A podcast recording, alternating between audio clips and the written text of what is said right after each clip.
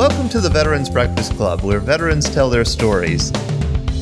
The mission of the Veterans Breakfast Club is to create communities of listening around veterans and their stories, and we accomplish this through public storytelling programs where veterans of all eras can share their memories in their own words. Enjoy the program. Thank you for coming out, and good morning, everyone. My name is Todd, and you are at a Veterans Breakfast Club event here at Memorial Park Presbyterian Church. And we're very grateful to Jamie Dean and to Paul Becker for hosting us here. This is a wonderful place, and uh, we're grateful that, that uh, we're here today. We always like to begin. Yes. Yeah, let's give a round of applause. Thank you, Dan.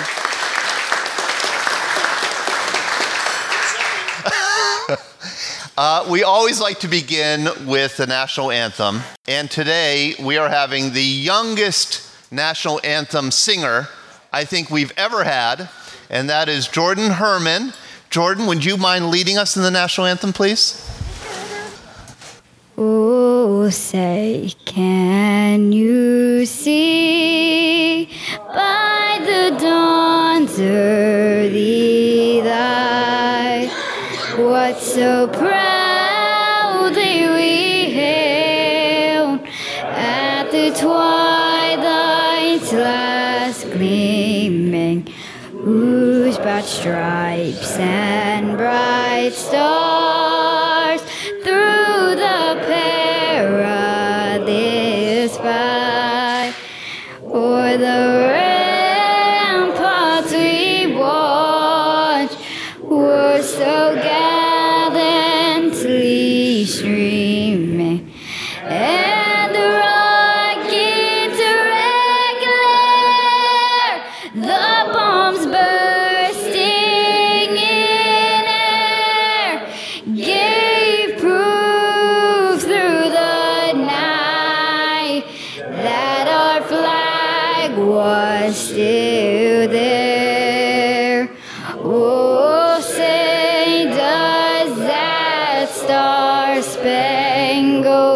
banner yet wave?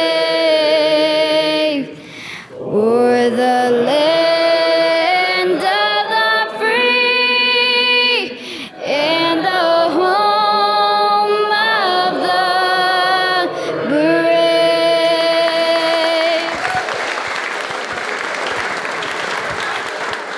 Wow, she's quite small to have a voice that big. Thank you very much, Jordan. That was beautiful. I know we have a few people who are here for the first time, so I'll just talk a little bit about who I am. My name is Todd, and I'm the director of the Veterans Breakfast Club. And we've been doing these kind of events for eight years. And the mission is to gather veterans together with members of the public and have the veterans share their stories. It's an educational mission, and I think it's a healing mission also. I think these are stories that our veterans need to share, and I think they're stories that civilians, non veterans like me, need to hear. And we do this about 40 to 50 times a year at various places around Western Pennsylvania. And, um, and then we also record veterans and, and uh, do formal interviews with veterans. Uh, today, this event is being recorded by Kevin Farkas, who is our media director. And our goal really is to capture, share, and preserve these stories. This is an important mission, I think, and I think it's just as important for non veterans to be here as for veterans. Because we are a nonprofit, we really get by on donations and grants and, and sponsorships. And we have two sponsors today. One is Concerned Veterans for America, and that is Chuck Schrankel. Chuck, thank you for coming out today and sponsoring this event. I'm not sure I really need a mic, but uh, well, I am, uh, as he said, I'm Chuck Schrankler with Concerned Veterans for America, and we're happy to sponsor this. And uh, and to the, the people at Memorial Church, wow, what a great job you always do, and and it's a pleasure to come here. I have actually a long drive; it must be five, six minutes uh, to get here, and uh, I enjoy it. Anyway. I, I just talking about Todd asked me to hold this to 20 to 30 minutes, and I will. Just to just uh, give you an idea of what the CVA is, Concerned Veterans for America. I want to tell you what we're not. We're not asking for money. We're not asking for contributions. We're not asking you to buy anything. And secondly, and probably even more importantly, we're not trying to privatize the VA. What we are doing is collecting voices. Okay, this is the sole purpose that we have. And these voices are, are used, are typically, the, the goal is to get the attention of our elected officials so that they become accountable to our veteran population and become supportive of veterans' issues. Now, in order to do this, we're mobilizing veteran voices and veteran families and veteran advocates across the country. We expect by election day to have 300,000 veterans going to the polls, many of whom haven't been to the polls. Uh, typically, uh, believe it or not, veterans tend, uh, in a lot of cases, not to want to vote. Okay. Uh, we are calling all over the country, certain states, uh, calling the country to identify veteran households. At some point, we will be alerting them to A, an issue that might, might be coming uh, up in Congress. The issue might be, for instance, the VA Accountability Act, now the 21st Century Heroes Act, which is in the Senate. And it, it's a simple thing. It authorizes VA management to fire their bad employees for cause. This isn't arbitrary. If you have somebody that needs to be fired isn't doing their job, well, we want to get rid of them, and that's what this act does. Uh, the other thing is, when the time comes, uh, there's going to be a major push. It's election time. Get out the vote. Uh, so you need to be talking to your elected officials to voice your opinion. We don't care what your opinion is. We care that you're a veteran and we, our elected officials, need to know what that we are attentive and interested in veterans' issues, and they ought to be supportive. And again, we're not going to tell you how to vote when the time comes. We're just going to hoping that you're going to select candidates that are sensitive to veterans and supportive of, of veterans' issues. Now, I'm going to bring your attention quickly to the best deal in town. We've got flyers on the on the table, okay? This is the Defend Freedom Tour. Friday, uh, Saturday the 20th, this coming Saturday, uh, this, it's a dinner and it's a happening. We will have speakers, we'll have music. Uh, it's highly patriotic, highly energetic. Uh, and, and the speakers that we have on the list here the lady, Karen Vaughn, is a Gold Star mother, lost her son in Afghanistan in a terrifically, wonderfully uh, motivating speaker. The man on the left, Jason Beardsley, is a uh, uh, Army Special, former Army Special Forces in Iraq and Afghanistan. The guy's a horse and a great and a great speaker. I, you know, Army Ranger. I told him I could still take him, but uh, fortunately, he didn't take me up on that. Uh, uh, so anyway, this is a just a fantastic opportunity. The goal here is to energize people to take off and say, yeah, I'm a veteran. I'm going to be contacting my elected official. I'm going to hold them accountable, and I'm going to vote for the person that supports veterans' issues. Okay? This is what we're trying to do. It's free. I'd, we'd love you to come. It's family friendly. Bring your kids, grandkids, uh, certainly your wives, your spouse. Uh, but it's a wonderful evening. I would. Uh, we're asking for an RSVP. If you know before you leave here that you are interested in going, please just give me your name and I'll, I'll get you signed up, okay? So, any questions, any additional brochures, I have them. Uh, any contact information you want from me, I'm going to be here till the last dog is dead today. So, uh, so uh, uh thank you for your time, and I will turn you over to the, uh, uh, you know, moderately successful head of the. Thanks, Chuck. That's.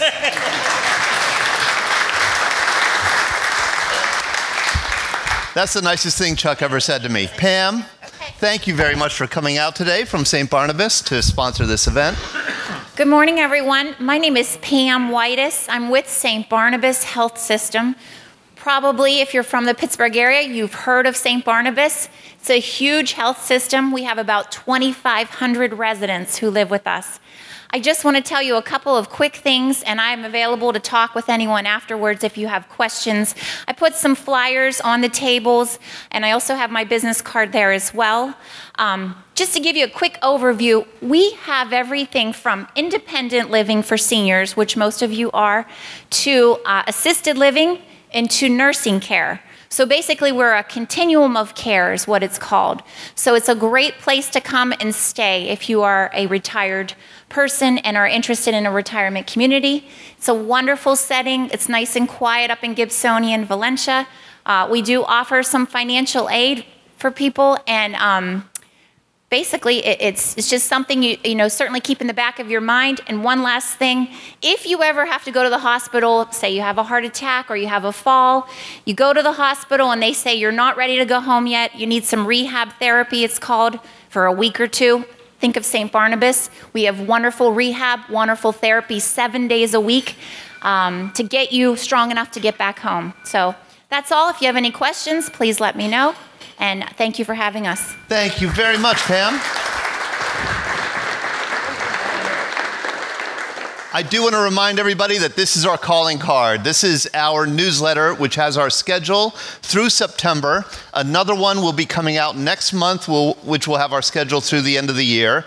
Uh, I still have several hundred, maybe a thousand of these left in my garage. So I would very much like it if you would take a stack with you home and just spread them out wherever you go to your church, to your library, to your VFW or retirement community. This is how we get the word out about our events. So please do. We'll have them available on the back table as you as you head out. You can just take a stack. And if you don't get this in the mail, we send about 2,000 of these out every three months. If you don't get one in the mail, it's because we don't have your address. Please leave your address with us so you could get the new newsletter next month and know about our events coming up uh, through December. We also have some items for sale. My favorite is this magazine, which is our second issue of Veteran Voices, the magazine of the Veterans Breakfast Club. And what we do with this is we publish, we select some of the stories that have been told at our events and in our interviews. We write them up with photographs. This is a real keeper. And uh, this is our second issue. They're all World War II stories. It's 10 bucks, a real bargain, as is the wonderful biography of Bill Mauldin. What a great book that is, right, Ray? All but the author. All right. Uh, the book is great, the author, not so great. 10 bucks, I'd be happy to sign it. Um, uh, I still think it's a great book. We have hats, we have these lovely shirts for 30 bucks, so please do purchase them if you're interested. Uh, I also want to let you know that, you know, in addition to doing these public storytelling events, we do interviews. And the director of that project is, is Kevin Farkas, standing right here. He's the media genius and a, a genius in many other ways. He's a great writer, which I just hate that he's a great writer. Um, but Kevin, uh, you know, Kevin really directs this project where we get veterans in and we interview them. There's pictures of two veterans being interviewed up there. Bob, that's you being interviewed. We got your story. And Reg, we got your story. It's painless. We have you come in, sit for maybe an hour, Dan, not a big deal, and you talk about whatever you want to talk about related to your service. We'll ask you some questions, and then that material is curated, it's edited, we upload it to our website. We send it, transfer it over to the Heinz History Center to be preserved and made available to the public. Uh, this is really a big part of what we do to get the fuller stories. Because here at these breakfasts, we cannot get the fuller stories. And that reminds me do not be offended if I take the microphone away from you. we only have a 90 minute program, and you know, we would like to get as many stories as we can in our program. And we always leave more stories here than we could possibly tell. So we do like to limit the stories to, you know, five minutes, 10 minutes, 15 minutes, whatever.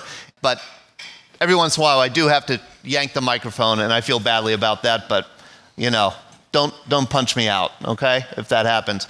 I do want to remind everybody we have a wonderful event coming up on September 9th. We did this last year. This is at the 9 11th Airlift Wing. It's a breakfast just like this. I think we had 220 people there last year. And it's really special because, as you can see from these photos, they pull a uh, C 130 up into the hangar. This is a hangar breakfast. They have static displays of a Humvee and other engines and other things like that, weaponry. And uh, we do the storytelling just like we do here. Uh, I do need your reservations by August 30th. And unless you have a retired military ID, I will need your birth date also. I need to have your birth date with your name as it appears on your ID so that you could get on the base. So, no use lying about your age, Cheryl. Just give your honest birth date, and, uh, and it has to match what's on your ID. Please do consider attending. This is a wonderful event. It's 15 bucks. So if you want to give me 15 bucks with your birth date, I'll make sure you're on the list and you get on the base, all right? And you know what I found last year? This was a complete surprise to me not knowing, you know, airplanes or ships or equipment and stuff like that, not being a veteran, I was surprised at the powerful response of so many veterans to this airplane. It turns out that so many of you worked on it or flew on it or saw them, and they were a real workhorse for the Air Force. I know Ben Wright here, our pilot, flew them, uh, flew them in Vietnam and elsewhere. And, um, and I'm just wondering, I, I, John, I see you nodding your head. You remember this C 130? You were on one? Of, you worked them? And what made them special? They were easy access to work on, very easy. Everything, the, the electronics bays were easy to get to. Yeah. And uh, just, I worked in avionics, anything with instruments, and it flew, I worked on it. And uh, it was a joy to work on. So half the time I didn't have to use test equipment because the pilot and the co-pilot they had the exact same equipment so I, all i had to do was switch plugs off of one gyro to the other to check it out and it, to see if it would work and most of the time was just take one gyro out put another one in because that was one of the things that would stick a lot and everything was easy access to all the hydraulics and the wiring was easy to get through the bulkheads you didn't have to crawl like on a fighter so that was a lot easier to work on. It was a good workhorse. It was a reliable airplane all around. And it, what stunned me looking it up last year was that I think this thing was put into service in the early 1950s and it's still in service today. Yeah. I mean, they're still around. That's how well designed they are. And I, I know they've been improved over the years, but that's so interesting to me. Larry Gamret, where's Larry? Oh, right here. Larry. I, I remember you saying you remember these in Vietnam. Yes, uh, the, the C 130, uh, just to give you an idea, if you read Jane's book of aircraft, uh, there's at least one C 130 in every country in the world, and it's built by Boeing. And there was different versions of it. I think it was like a 130, there was a 125 model, and now there is another brand new model which has been updated with a, what they call a glass cockpit, and uh, the crew's a little bit less. But we flew them in Vietnam, and they were the airlines of Vietnam, as far as I'm concerned. Anywhere you wanted to go in Vietnam, you sure bet we're going to be on a C 130 going somewhere with it. Uh, I also was a paratrooper out of one of them, and I did that in Vietnam. I did, I did it in Vietnam off a helicopter, but I, in the United States, I did it out of the C 130. Of course, they didn't let us do it because we were an easy target jumping out of a perfectly good airplane. In Vietnam, in combat, where I was located at uh, Duc Pho, one time we were taking off and they start motoring the runway. They try to get the runways and they try to get us when they seen us. And the plane just took off. It took off like a fighter jet, and we were on that kind of an angle. They used to leave that back door open for emergencies when they were taking off. And all I could that see doesn't was seem like ground. a good idea to me. They, they leave the back door open when, for Yeah. emergencies? What does that mean? You're going to fall out? Yeah, they left that cargo door open while we were leaving. So if the plane crashed or wrecked or did something, all right, You, didn't have to open the door. You, you had a chance to get out, you know. Uh, like the pilot would tell us, you know, he said, find a hole and jump out, you know. find a hole and jump out. Yeah, right. 3,000 Wow. feet in the air, I don't know what you can do with that one, yeah. One C-130, I flew out of the 911th, or rode out on the 911th. There was eight parachutes on that. And I asked the loadmaster, I said, where's the rest of it? There was 30 of us on the airplane, yeah. And he said, that's for the crew. and I said to him, well, I'm an old Vietnam veteran. And I said, I know how to use that parachute, and I know how to open that back door, too. I said, I'll have that on, and I'll be out here. And I said, you'll be wondering where the heck you were. and he was laughing like the devil, you know. But I did ride him after Vietnam at the 911th Air Base. We used to take orientation rides with cadets and medical people, and we I worked, I guess, about three years with the Air Force, uh, what they call um, medical, evacua- medical evacuation. They would convert the whole plane over to a, a hospital, complete hospital. And that's one of the things you might not see out there this time, I'm not sure. And then they would have just every two years where they would uh, train doctors. They would train us on how to help people that were in, in a disaster area. The last one I think I was on was there, there was a disaster in New York. They brought 200 and some people out of New York to volunteer to do it. They put them on a C-130s and brought them into Pittsburgh. And then we flew out, circled around Johnstown, and come back. And then they loaded them on ambulances and took them to the uh, 9/11 Air Base Hospital. Some of them they flew into Pittsburgh at Presby and that Right. on helicopters, medevac helicopters, to teach everybody how to handle An emergency like that. So this was a very resilient plane. It was a stable plane, easy to fix, easy to work on. Yeah, and, Uh, kind of and a it also was a combat aircraft too, because uh, I think I showed you pictures where they mounted them with machine guns. And uh, what else? Oh, they used to have they, they called a bomb uh, Bertha, Big Bertha. And when they needed a runway on the Ho Chi Minh Trail or something, they had a parachute on this bomb, and they would drop it out the back of this plane, and it would blow a hole. It's probably bigger than this room, yeah. So that they could land helicopters and infantry in there. wow. So, but it wasn't a very good plane. You know, you didn't want to go up into heavy combat because it was too slow and it would get hit.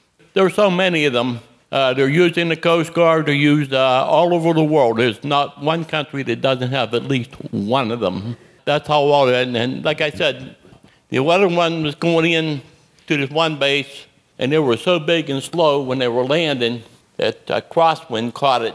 And I was looking out the back door. and I could see the South China Sea behind me when we were coming in. The next thing I know, I was looking at the mountains. I was looking at the mountains, you know, on each side of us. I'm saying, what the heck is going on here, you know? And then the plane was going like this. Now, it doesn't have buggy wheels, so that means that, you know, you better land straight or you're going to have a problem. And the pilot brought that right in, man. The plane actually did like that, and we were heading towards the mountain. That's how much wind, you know, what they call a crosswind. Yeah. And uh, the pilot brought it in, and I think some of the best pilots that I ever seen were the Huey pilots, Chinook pilots, and the C-130 pilots. They, if- when they come home, they were in great demand because of their combat experience and their ability to fly those planes. And of course, if you get on a C-130 when you're there, if you go to that, you'll see a big road map on the inside of the aircraft on the insulation. It tells you everything that plane has and where it is and how to get to it and everything. They even have ladders in a toolbox. And, and uh, you know, he said he never had to use it yet, but, you know, they could actually fix them, I bet you, while they were in the air, they had to. How about that? And Thank there you was very much. 125 technical manuals up where the pilot was. Larry, you know your stuff about the C-130. Yep, that was, that was my favorite airplane. When I- Wow. So I'm glad I went to you. This is great. Thank you, Larry. found out that I could get a ride in one, you know, I immediately joined the Civil Air Patrol because I wanted to ride. Because you wanted plane. to ride it. Well, you'll get to see one if you've never seen one if you come to the uh, 9/11th Airlift Wing event on September 9th. And I do do hope you can make it. Let's get to some storytelling. And let's start with Al Sopka, who is here today. Al, that is you, right? Yeah, that's me on a bus car. And you were obviously that's a par- you were a paratrooper. Yeah, paratrooper. How did you end up? Why did you join the paratroopers? I, I was drafted into the 8th Armored Division, and I ended up with a artillery company. Every day we would clean at 105, and the machine gun turret and that. The lieutenant would come around and ask if we did it. I said, Yes, sir. They both cleaned and oiled. He says, Take them apart and do it again. I was walking through the hospital. There was a sign volunteer for the paratroops. I walked right over there and signed up. Six other guys signed up, but when it come time to go to Fort Benning, I left alone. They all backed out. Why did they back out? I don't know, but I still I, I love to be in, in, in a paratroopers. You did love the paratroopers, huh? Yeah, and I, I fought in uh, three campaigns for them, and I, I got wounded on Christmas Eve, 1944. Spent five weeks in a hospital. Tell me um, how you got wounded. We were sent up there in the Battle of Bulge. 35 of us we were supposed to, they put us in a position to hold the Germans back. But while we were sitting there, nobody was coming, you know, so we, I was in a foxhole by myself. And this young fella come over and he said, Hey, Sopka, can I stay with you till we move out? So he, he come in the hole with me. And about 15 minutes later, the Germans came. And we were fighting them off. Then, uh, while this battle was going on, two guys from uh, our line run away. They ran up the hill we were up at part there and shooting at the, the Germans down below. These two guys run away, and then the Germans start going through that opening. We turned to fire on them.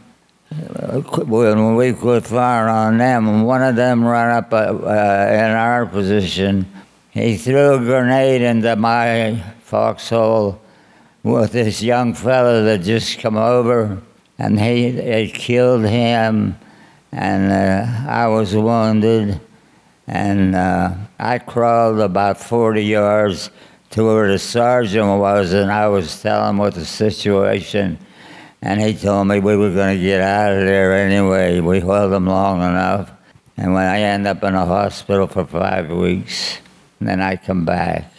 They sent you back after they Yeah. after you healed up a little bit. Yeah, I want to tell you a story about uh, when when I was uh, I was at the with the paratroops for six, about six or seven weeks, and we were ready for to go in combat. Then we we were packing our bags, and they had a stencil our numbers on them.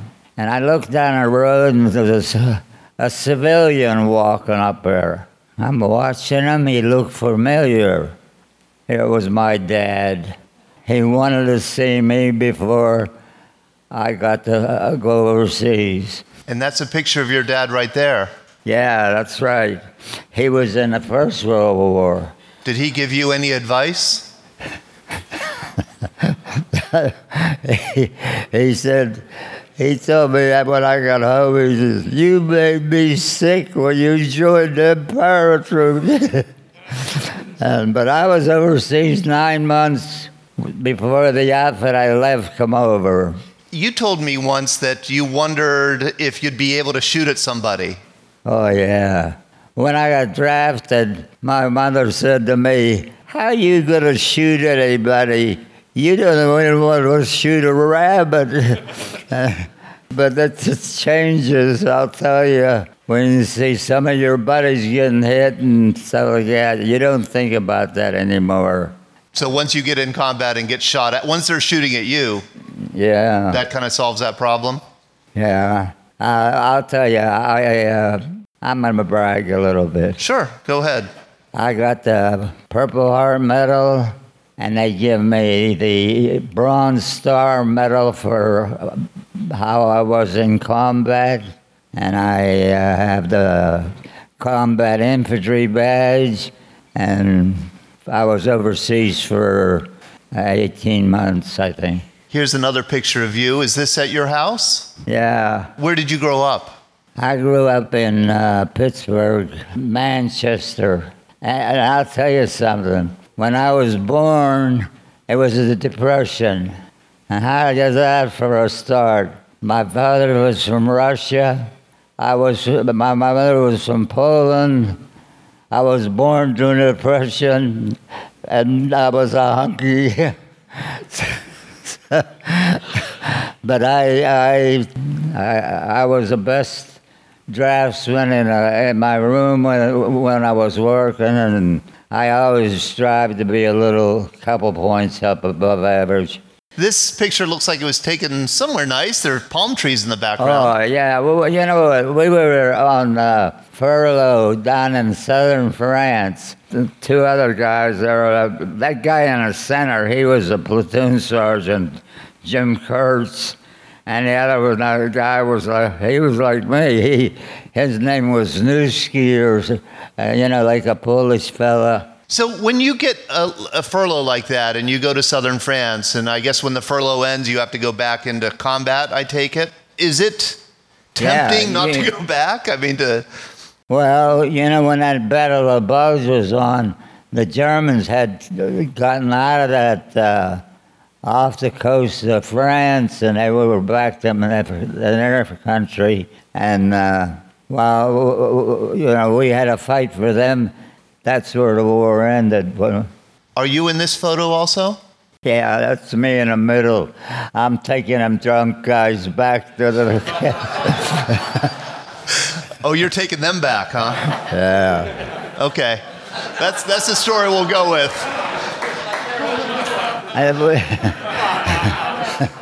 I, I'll tell you, being a paratrooper, I had a lot of fun, you know. And then here's the final picture. Yeah, boy, when, my, when I was packing my bag and my dad come run, walking down the road, I told the sergeant, I said, that's my dad. He says, take him up to PX and buy him a beer. and that's what you did? Yeah. Oh, how great! And then I left, and but but he told me when I got home he, he didn't like it because I joined the parachutes, but I loved that. You loved it, huh? Do you remember coming home? I mean, do you remember getting aboard the ship to yeah. return back? Yeah, you know what? We were we, we were the last ship to take the northern ride home. Seventeen days on one of them Liberty ships that was built in. Uh, on a, on a Neville Island or somewhere. I thought we'd never get home, you know. Did you come into New York City? Yeah. What was it like to come into New York Harbor and see the Statue of Liberty? Did you? Oh yeah, when you see that, it felt good. And you know, I always, I always try to be a little better on uh, everything I did. You know, uh, when I I worked for a company for 28 years, and they told me I was the best draftsman in the room. And there were college guys there and everything. And I got on a softball team. We went 23 and 0 one season, and a company guy got us all a trophy. I pitched 16 of the games, well, so I did something. So you had a rough beginning, but a, a good end. Yeah. Thank you very much, Al. Yeah. Thank you for coming today. Thank you. Well, thank you, everybody. I just want to say that you can go to veteranvoicesofpittsburgh.com and you can hear Al's complete interview, which is really an amazing interview. But I also want to say that I made a little audio short story called My Dad, based off the story you told about your dad finding you before you shipped out. It is one of our most popular stories at well over a thousand downloads from all over the world. So you're a bit of a celebrity. How about that, Al? You're a celebrity.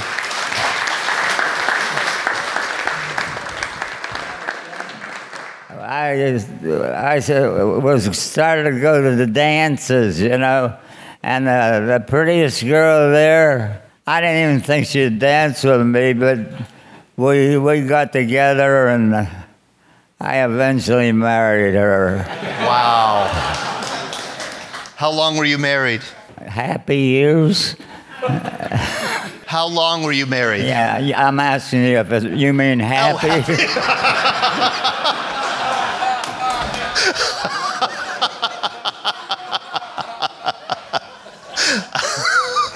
How about happy and unhappy put together? How many did it total?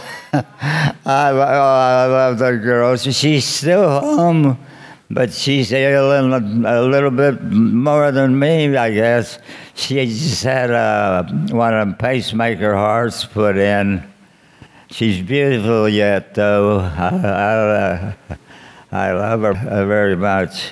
Thank you so much, Al. All right, thank you. I don't think John Timoshenko is here. John? No, I don't think he. I don't think he made it. I, you know, it was interesting. Uh, he called me to ask me to send him a map of Korea. So I printed out a map of Korea, I put it in the mail, and he showed up at the next event with the map all marked up of where he was in Korea.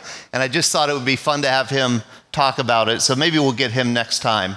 We will then go to a Vietnam veteran Ray, Amelio, that's you. Would be me. That would be you. Um, this is Ray. Is our He's the president of the board of directors of the Veterans Breakfast Club. He has devoted a lot of his time and energy and expertise to this organization. Thank you for that, Ray. You're welcome. And you are a veteran. I am. And um, you know, I was thinking about this today. I, we we have your name badge here, which you're not wearing. It keeps falling off. It keeps falling off. Hold that mic close, Ray. Okay. Uh, it says Navy, but you were a Navy corpsman, and so I I, always wonder, what should your name badge read, Navy or Marines? Well, probably both. What if you had to choose one? Well, Navy.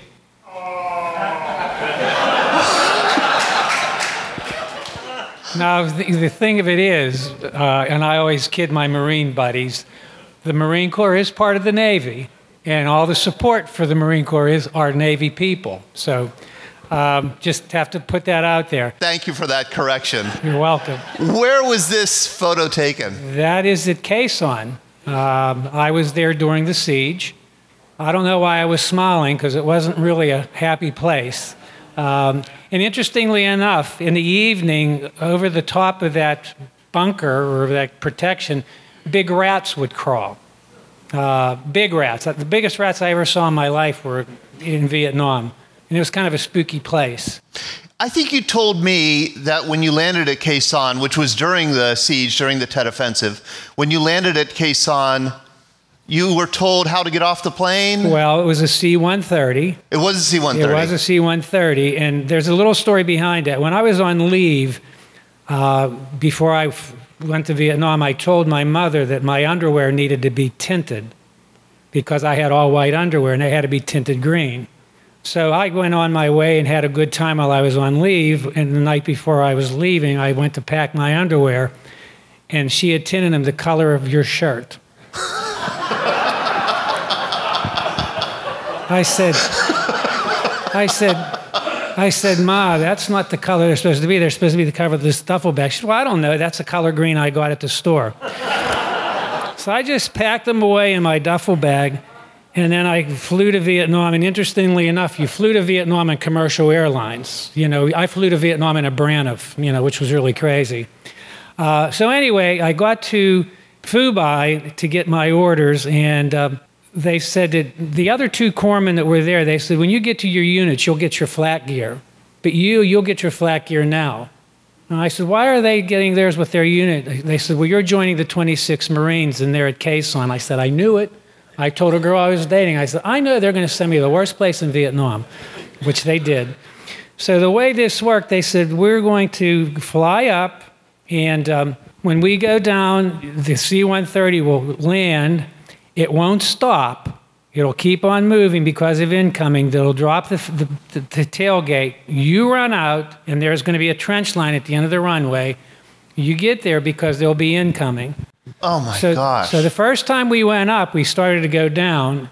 All of a sudden, he swooped up because the incoming started to go. So they, we flew back to Phu Bai, and um, he said, "Well, we, as you can see, we didn't make it this time. We'll try again later." So we went up again around five o'clock. I thought maybe we aren't going, but around five o'clock we went back up, and uh, he we started to go down. He landed. We ran out, and of course, as I was running, I dropped my duffel bag and I hadn't put the lock on it and it flew open. And all this green underwear flew down the runway. So when I, after the plane took off and the incoming stopped, and that was kind of traumatic in itself because that's the first time I'd ever heard anything like that. The guys came out and they said, "You're the new corpsman." I said, "Yeah." They said, "What was all that stuff flying down the runway?" So don't even ask. Don't even ask. So I just gathered up my stuff, and uh, that's what happened. So before you became a corpsman, and I do want to get back to that, you were not, you were a Navy technician on a ship, I was a Navy corpsman on ship. a Navy ship. corpsman on a ship. Right, and that's in St. Thomas. Um, that was my that was my happy part of my service. I was just gonna say. I mean, did you think like, oh my, I, I might be able to get away with ship duty? Well, I was in for three years. I got a, I had a my buddy and I. We went to Duquesne for a year and a half, and I didn't want to go to Duquesne. And Father McAnulty sent us a letter in June of '65 saying we had to sit out a semester to figure out what we wanted to do with the rest of our lives. Why did you have some problems in class, Ray? Oh, I majored in beer and pinochle. Uh, So I wanted to go away to school, and my old Italian father said, No, you're going to commute. I said, I want to commute. He says, It's not a question. So we went to Duquesne. So as soon as we got the letter in June, in August, we got a draft notice. And it was my best friend, who I still see all the time, said, David, do you want to uh, go into the Army? He says, No, why don't we get a. So he found this three year enlistment in the Navy which we and it was a deferred enlistment. We joined in November and didn't have to go on active duty till March of '66. So we went to boot camp. Ultimately, I ended up on the USS Wasp and was a corpsman, and David ended up uh, as a quartermaster, and he ended up in Paris. I ended up in Vietnam ultimately. But anyway, when I was on the ship, I was on the, the USS Wasp for 16 months, and I was with the Marine Corps for 20 months. And when we were on the WASP, one of the things we did, we picked up Gemini 12, which was really a cool thing. We picked the capsule out of the water. The space capsule. The space capsule. And Buzz Aldrin was the one um, astronaut, and I forget who the other one was. I have that at home. The next time I'll bring that, that information. I Those think you. That's it. Well, That's it? That was it. Uh, it talks about, doesn't it say recovery operations in recognition thereof? Yeah. Yep. GTA 12, Gemini 12. And does it say who we picked up? I from, It didn't doesn't say who. Right. No, it just says Gemini GTA 12. Right, master in the recovery of Gemini spacecraft. And we had a big celebration. Oh, at the bottom it does. Does it say who they is? Oh, Buzz Aldrin and oh, um, it does. Yeah, Edwin E. Ald- and- Aldrin and- and, James Lovell. James Lovell. That's Yes. the, that's who they were. Yeah. So Oh, they gave neat. all of us one of those on the ship.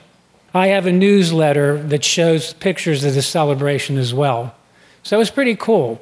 So when you learned that you were going to be heading to Vietnam, Well, I found out they got me in my last year. Well, I, I got sent in my last year because I was discharged from Vietnam. But in June of '67, our the, well, the Wasp went into dry dock, and as soon as that happened, I got my orders to go to Camp Lejeune for field medical training. And then I was down in Camp Lejeune from July till the end of the year, and I thought, hmm, maybe I won't be able to uh, get, because they wouldn't send you over there if you didn't have a full year. On December 15th, I got my orders for Vietnam. So I was there for my last year. so what was your job in Vietnam? I was a field corpsman, and I How was a, how does that work? I was a senior. Well, I was part First Battalion, 26 Marines, and there we were in, in, in the defensive line, and they were taking incoming and everything. But then we would go out on patrol. So you would go out on patrol Oh, with yeah. the Marines. With the Marines. Were you armed? Did you have any? All I carried was a 45 to Okay. protect myself. But my job was to take care of wounded Marines, which I did on a regular basis. And uh, after Khe Sanh broke up in April of 68, uh, we moved over to Dana- uh, the Valley in, um, I think it was south of Da Nang, and our, our unit really had some bad casualties. Uh, over the course of that time that I was in the field, I was wounded twice, and then I was transferred to the 3rd Medical Battalion at Quang Tri for the remainder of my time. Could I ask you? This is probably a stupid question to you. Do you have any idea how many Marines you treated with wounds? Do you have any idea? Well, I'd have to say a couple hundred because couple at- hundred? at the medical battalion they would come in. We had a triage unit. There were ten cots on each side, and we, when they when they were coming in with helicopters, you'd have a team of corpsmen working on people in the field, probably forty or fifty over the course of my time. And that was ones that are wounded. Then they had, you know, you had malaria, um, dysentery and other things you were treating them for as well. Right. Uh, that's the some of the corpsmen. That was outside of Da Nang. After we got out of Khe Sanh, we went down to Da Nang for a while, and we were there for a couple of weeks, and then we trans- well, then we went into the A Shau Valley. So those were some of the corpsmen. And I was an E5, so I was equivalent to a sergeant, so I had junior corpsmen reporting to me. That was, uh, that was my typewriter, and those were cookies that my mother sent me, uh, which was always a welcome gift. Yeah, there they are. And that's when I had hair. that was one of my mother's biggest disappointments when I started to get go bald because she loved my hair. So is that a package from your mother that you're opening? That's a package that my mother sent me, and I took that paper. I don't know if there's a, and I made a um, plaque to hang outside the tent. Is that the next picture, Todd? No, Oh. that, well, that would be that would be some of the girls that came up to entertain the troops. Uh, that was that was fun. That was we went up on the top of the hill looking down. That was looking down at our encampment that was outside of Da Nang. Uh, I just wanted to sh- take a picture to show how that would be, and that was up in, if I'm not mistaken, that was on Wonder uh, near Wonder Beach, and that was a little village that we had gotten into, and the guys were taking some rest. It was like it getting to be around sunset, and that's again in Khe Sanh. Is that you? That would be me, and that was just a that was just a photo shoot. That's Okay. all. Hero picture, a hero yeah. shot. I don't even know whether I know how to fire that M16 or not. I guess I'd learn if I had to. That's the cellular. That is a uh, formation where I'm actually getting a Purple Heart. Tell me about getting wounded. Uh, well, there were two times. The one time um, a grenade exploded behind me and it hit me in the back, and that wasn't too too bad. And the other time it hit right in front of me, and fortunately there was dirt like this, and I threw up my hands, my arms, Your arms. my arms. Not enough to send you home? No, no, I was there for the whole twelve. You were months. there. Tell me, your, you know, your, your mother is sending you packages and you were close to your family. When you came home, how in the world could you possibly tell your Italian mother and Italian father what you experienced in Vietnam? Did you ever tell them? Did they ever ask? They did, and that was that's one of the reasons why I've worked with veterans all these years because I came home and within a month I was working at the at U.S. Steel. That's where I met my wife. I was in the order entry center, and I just picked up things and just continued to take on my life. And I've always wondered and worked with why some people can get through things and Yes. just go on, and other people can't. And that's been something that's been in my mind and the work that I do for the last almost 50 years now. And you said that you had a, a, a kind of a nice homecoming when you came to San Francisco. Somebody bought you a drink. Well, I was discharged from Treasure Island, and it took two weeks to get discharged. And over that time, we would go out in the nighttime. And, and I always, you know, you hear stories about Vietnam veterans not being treated well. That never happened to me one time. Everybody treated me very nicely. And people bought me drinks. And I remember one night we were at a piano bar, and they had bought me too many drinks, and we were all singing. And um, I think I fell off the bar stool. But, you know, but everybody treated me really well. I can never say that anybody ever said anything derogatory to me. It was my experience. But I know that on the seventh day, I remember I called home and my father said, When are you getting home? And I said, I have to wait till they discharge me. He said, If you're not home in two days, I'm coming out there to get you. And I said, I said, Well, I have no control over that, Dad. I said, You know, it's I'll get there when I get there. And I know that one story that I always tell when I got home, my buddies took me out to celebrate, and my mother had prepared a big dinner. Now, this, this gives you an idea of an Italian father. So I got home, and I was pretty, pretty blasted. So then, you know, and I sat down at dinner, and I got through it. And later on the evening, my father said to me, he said, I know you've been through a lot, but don't ever come home like that again. I went, oh, okay. then I went back to Duquesne and loved it. And when you went back to Duquesne the second time, were you a little bit better student? If I didn't have to keep the grades from the first year and a half, I'd have been on the dean's list every time. Great. Thank you very much, Ray. One more thing that I, I'm in the process of putting a book together called Doc Amelio's The Other Side of War. And what we're doing is collecting stories from veterans, but we don't want the serious stories, we want the funny stories. So I'm in the process of putting that together. So if you have funny stories, we're going to start collecting them. And then if they don't make the book, they'll go onto the website. And it's scheduled to be published in 2018. Okay, so, So if, we're, we're working on that now. if you have a funny story, send it to Doc Amelio or let me know and I'll send it to Doc Give Amelio. it to Todd, okay? Yeah. Or I'll interview you, whatever way you want to do it. But we want funny stories. And I know you all have them, even in combat, because I know I do. Thank you very much, Ray.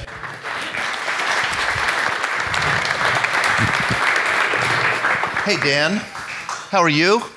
I, I didn't. I didn't know I was up today. No, you didn't know you were up. I'm not supposed. To, I'm not what- supposed to be up today. Uh, you know, and I want to Can say, I tell my funny story? Uh, let me let me these pictures are pictures that were brought in by vets like Dan and I just make a copy of your picture. I take a picture of your picture. I don't need to keep anything and I show them at a future breakfast. And that's what I did with Dan. He brought in his photos. I made some quick copies. So I do encourage you all to bring in photos of yourself in the service. Please do. They're just great.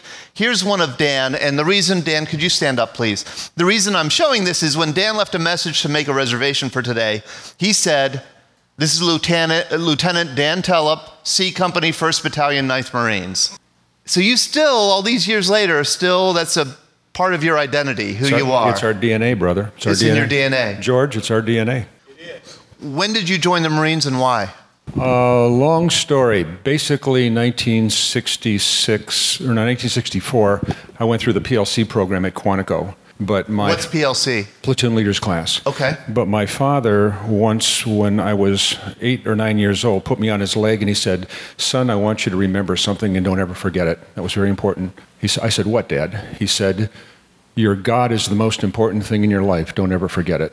Your second highest priority is your country. Your third highest priority is your family.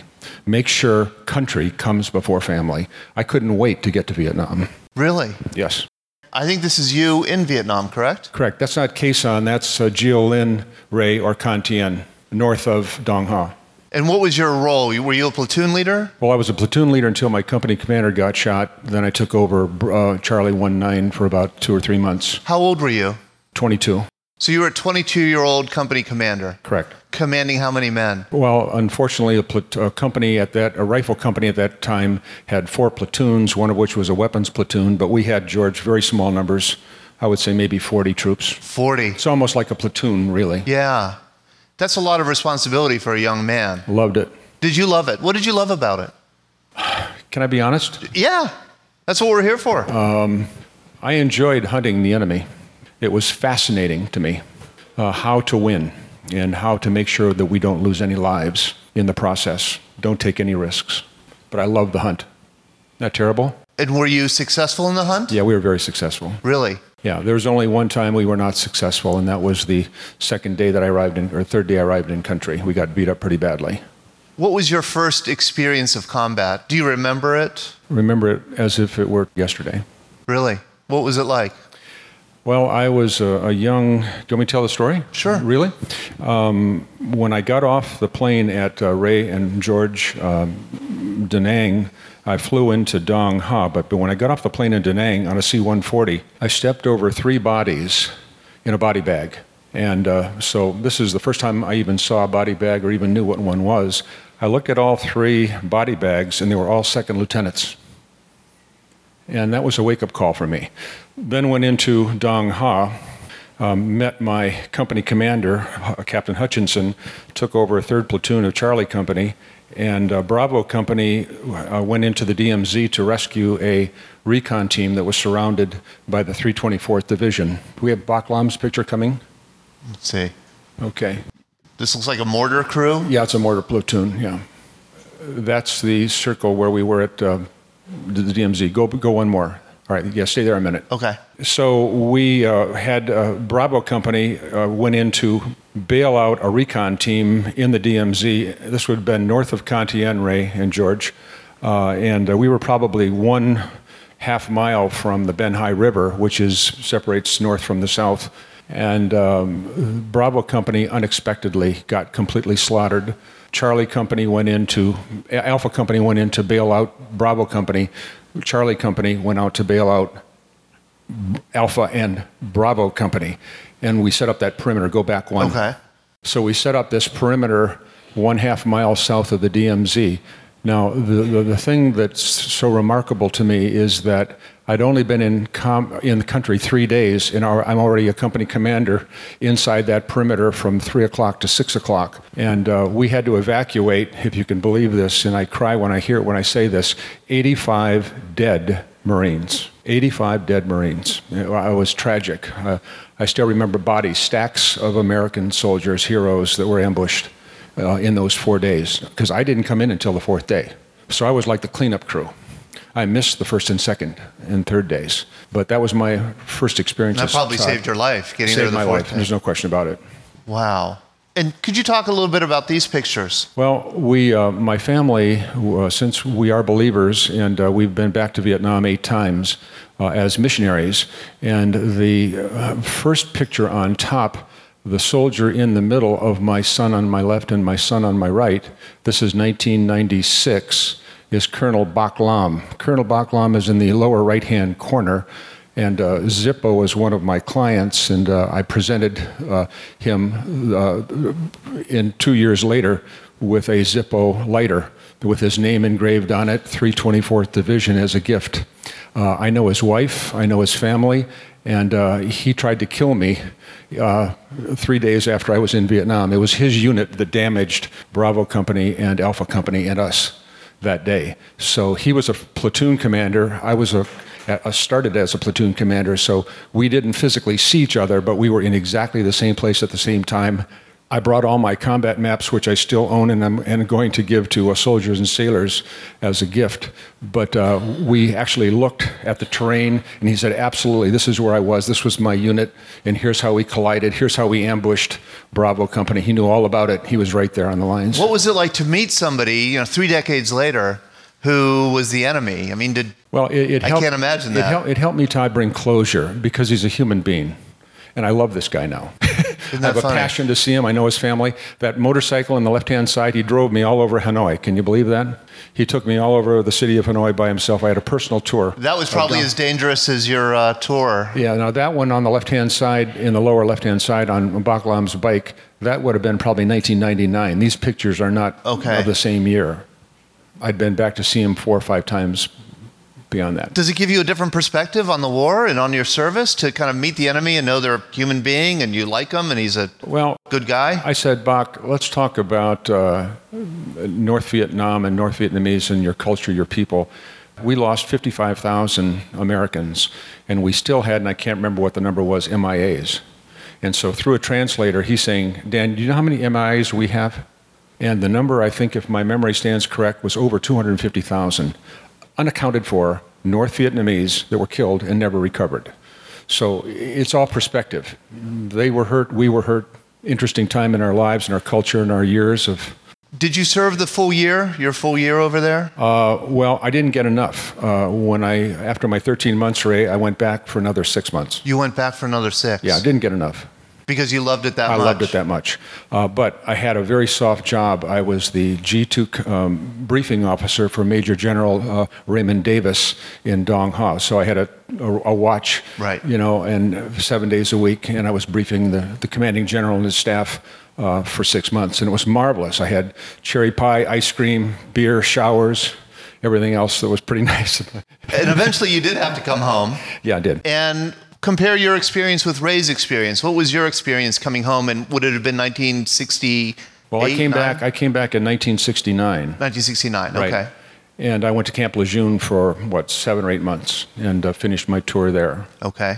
Had a blind date in New York City, and I met this chick that's so hot I couldn't believe it. Doug knows her, Ray knows her, and uh, fell in love. And uh, that's the end of the story. I married that young lady in New York City, and she's still married to me today. How many happy years did you have? We've been married 46 years, probably 43. We are being honest today. I like that. Very good. And so, so much of your identity is as a Marine, and I would imagine as a leader of men. Um, how did that shape you after you got out of the Marines? Well, I, I told uh, Tom a story when my first job that I applied for my job, my first job, I'll never forget it. It was a, a company in Detroit, Michigan, where I was born and raised. And uh, one of the first questions asked of me, "What do you know about leadership?" That was the first question. A nice softball It's a for nice you, joke. huh? Yeah, it was a nice softball. Right. Wonderful. Thank you so much, Can I Dan. tell Ray one story? Sure. Yeah, Ray, joke, fun, funny part of Vietnam. Uh, the third time I was wounded, um, I was in Dong, uh, Da Nang because I had an infection, encephalitis in my hand. I didn't get shrapnel out in time, and uh, so uh, I had all kinds of IVs in me. I'm in a hospital in Da Nang, and Bob Hope and his team came through. So I was asleep in a room by myself, and someone touched my forehead and my shoulder. And I opened my eyes, and on a scale of one to 10, this young lady was a 10 and a half. And I, I thought I died and I went to heaven. Who was it? Do you know? No, I don't, I don't know her, the lady's name, but she was beautiful. I, uh, it would have been 1967. He says short blonde hair. Did you know her, Ray? Was it your wife? this was a Bob Hope tour. Okay. Thank you, brother. Thank you so much, Dan.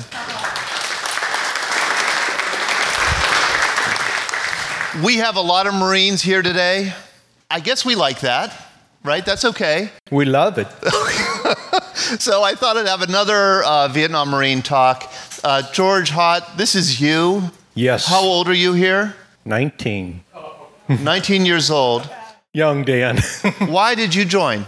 Uh, myself and four other guys from a little town in Ohio that I grew up in, we had got together and made a pact that we were going to go into the Corps together, and Why? we held true. The, Anything? un- the uniforms really looked cool in the parade. and one of the fathers was actually an Iwo Marine. okay. never talked about it. Tried to talk to him when I come back. He would never open up. And then, fortunately for me, I found this wonderful vehicle called the Breakfast Club to be able to come out and share my story instead of keeping it inside. And you And- do have quite a story. Yes, and it'll be the first time that my family's hearing it. Uh, my story started on January 31st, 1967. We left out of Phu Bai at 0700, heading for Hue City. That would have been 1968. 1968, excuse me. And we got into Hue around 0800.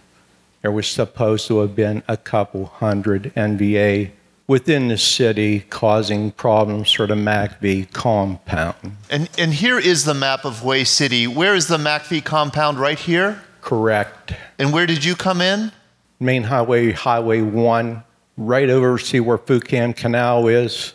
We would have come in that oh, way. okay. So you came in this way? Yes, Okay. And your objective was the MACV compound? correct. Okay. And you got a report that there were a few hundred NVA. A few hundred NVA. They sent 300 Marines in. We would later find out that there were 16,000 NVA within the city. We started taking fire once we got into traffic circle. There was a blown up tank directly in front of us. We had to take and dismount. We started going through house by house, these little houses, fighting our way into the MACV. The MACV from where we got hit was a quarter of a mile. It took us almost five hours to fight our way that quarter of a mile into there, kicking in doors, going room to room, cleaning out the enemy. We get to the MACV, and the people inside the MACV started cheering us because they had taken so many runs over the night. Their compound had actually been overrun a couple times, and there was only a couple dozen of these guys in there. So we get there a couple hours later. We got orders that we were to go across the Perfume River Bridge and extract. that would have been this bridge? Correct. Okay. extract a Vietnamese general. We go across the bridge, we start cresting the bridge. We started receiving machine gun fire, mortars, rockets, took off running. We get to the other side. One Marine was in front of me, jumps up, pulls out a couple grenades, takes off running at the machine gun bunker that was at the end of the bridge. He pulled the pins on, the, on his grenades going across the bridge. He got up close to the road to take and throw them. He popped the spoons, kept running straight at the machine gun bunker, threw two grenades in, wiped out the bunker. We go down the road a little bit further. This big square there, which was a mile square, the Citadel, Our objective was in there, the general. We get up about a third of the way on this wall, and we started receiving fire. There were two gun towers. We started getting fire from 30 caliber machine guns. Along the expanse of that wall, there was two fighting levels. We were getting small arm and light machine gun fire coming off of there. We were probably taking five to 10,000 rounds a minute in on us. When we initially went across, there were 150 of us. 55 were dead or wounded within two hours. It took us almost three hours before we got orders back that we could withdraw and fight our way back across the bridge to the MACV compound. George, who is this in this picture? This is the gun platoon that I started out with. This was going into Hue City. Are you in this picture? I am, Todd, right there. That's you? Yes. Out of all these people in that picture, myself and the two people in front of me on the left side are the only ones that survived Hue City. All, all the rest of them got killed there. That is myself and Clyde Carter. Clyde, Clyde lost his life in Vietnam in Hue City. That that night after we come back into the MACV, we had orders at 2000 we were supposed to take and go out. There were some MACV advisors that got stuck outside in the city. They lived in the city. That's how secure the city was before this. So we're getting ready to go out about 1930. We started getting rockets in. Must have been a whole company because we got rockets for like 25, 30 minutes. Once the rockets stopped, then the NVA made their charges at us. It just wave after wave, and we were firing, and there was a light rain. It was just like there was a river of blood flowing in front of the MACV compound. We probably went through that for about an hour. Started withdrawing. About two hours later, we started getting mortars in. Mortars stopped. We knew that we were going to get hit again. And it just same thing. We went from like four o'clock in the morning until almost daybreak, trying to overrun us and end us there. We fought back all of their attempts. By the time they withdrew, we had lost 24 men, another 136 wounded.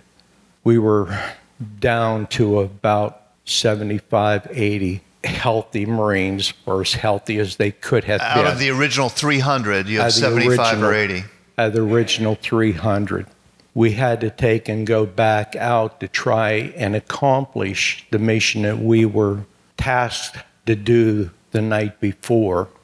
We started out, there was a wall before you go down the main street, which was thought the end or something like that, Don Quinn Die. We were running four man fire teams at these buildings, team after team after team, for six hours before we finally took our first two buildings. It took us six hours. We probably lost 10 men. Everybody was just bloodied and wounded. Once we got that foothold, we went to the next building and next building. By the time the sun set, we had had four buildings on each side of the street. We had to take and settle down into those buildings for the night. The bodies of the people that we had killed during the day were in there with us.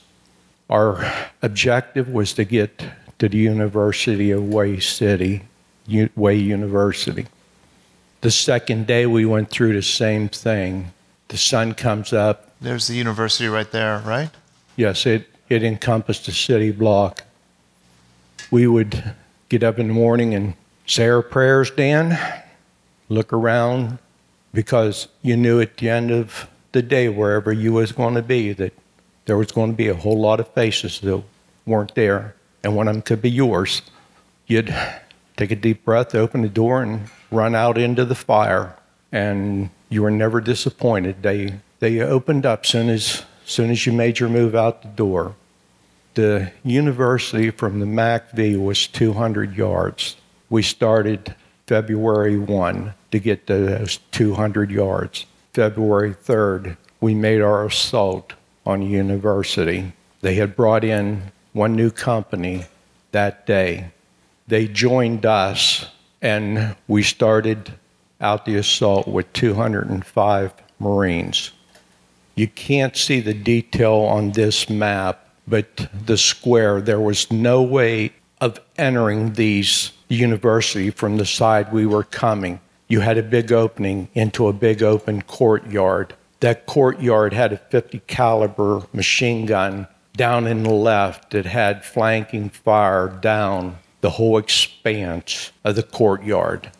The university itself was four or five stories high. And like I said, it took up a complete city block. We had to take and run across the courtyard into all the fire. Eight man teams would run. We would we had to take and go through the doors. The doors were all chained. Started blowing the glass out of the doors with the machine gun that I was carrying. We dipped down underneath the bars and got in. First corridor, I make a right. There's four NVA right in front of me.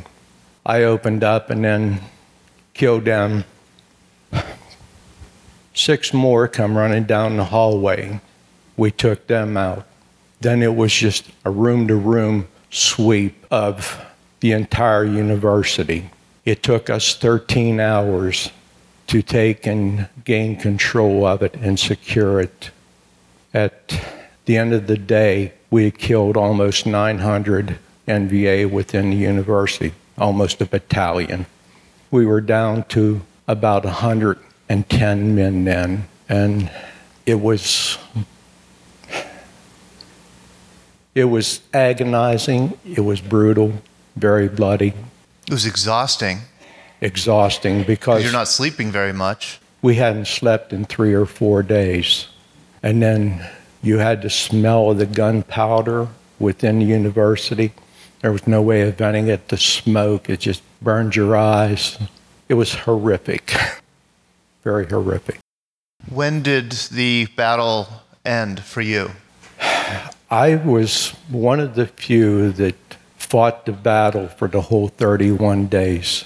There were six of us originally that had done the whole 31 days. At this point in time, there's only three of us left. Um, for me, it ended March 2nd, you know, but And your company, I think it's your company, received this unit citation. Yeah, my company and Alpha 11, there were only 300 of these presidential unit citations that were given out. It was for extreme heroism. Or, Right. This little piece then must have appeared in um, a local newspaper. Yes, it, it would have probably been um, East Liverpool paper. East Liverpool newspaper, uh, Marine Lance Corporal George L. Hott Jr., or I Hott, uh, has received two Purple Heart Awards and a Bronze Star. Yes, So your parents saw that, I would imagine. my parents did see this. And I know you don't want to say what you got your Bronze Star for. Right. Okay. Too hard to talk about. It, it is. It is. I mean, this is, this is hard enough. This is hard enough. yes. What did your parent, when you came home, I kind of want to ask you the same question I asked Dan and Ray. When you came home, how in the world do you tell your parents or anybody about what you experienced in Hue City? For me, I medevaced out of Vietnam. When I picked up my third Purple Heart, I was actually unconscious. All I know is a paper trail.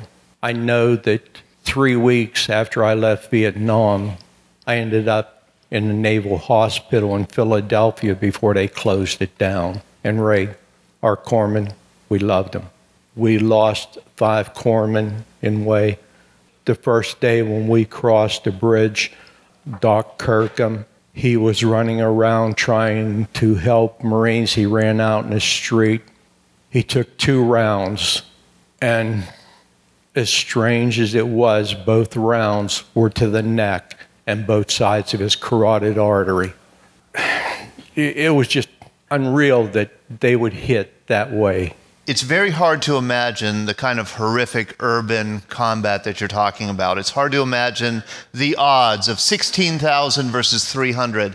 It's hard to imagine staying up for four days without adrenaline and you know fighting and the danger. How in the world do you even begin to talk about it when you come home? Did, did you ever talk about it with your family? I did not. They have seen the documentaries. So that helps a bit. Yeah, but I don't think that even the documentaries painted the picture. Did people ask you about your service when you came home? And I'm talking about when you came home in uh, 1969, I think it would have been. No, No? no. And you never told anybody about it then? I, I didn't. And like I said, you know, this has been a great vehicle for me. The, the breakfast, getting this opportunity to come out and talk with people who would have an understanding.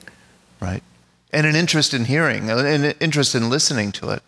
I've met a lot of a lot of nice people doing this, a lot of nice people.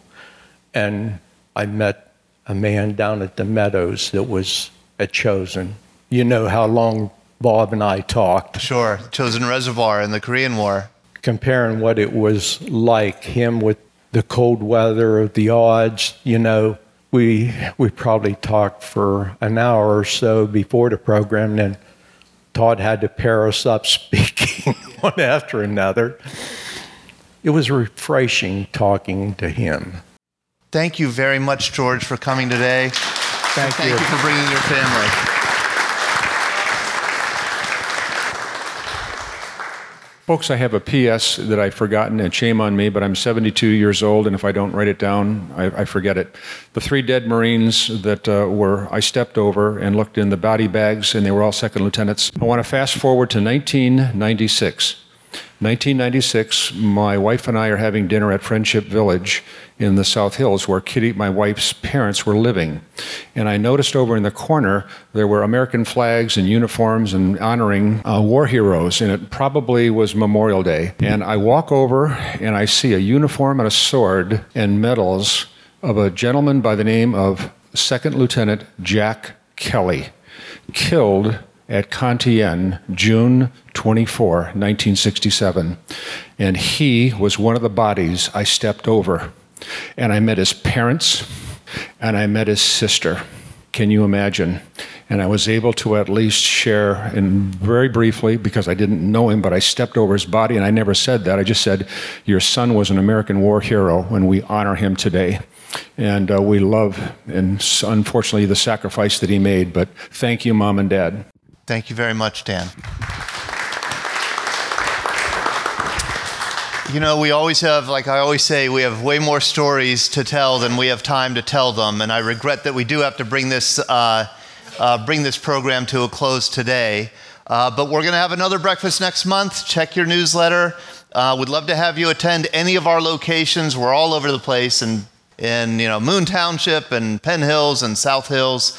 And please do consider joining us on September 9th. Uh, we always like to end with God Bless America. And I haven't asked Jay to lead us yet, but Jay, I'll ask you now. Would you mind leading us in God Bless America? God bless America, land that I love. Stand beside her and guide her through the night with the light from above.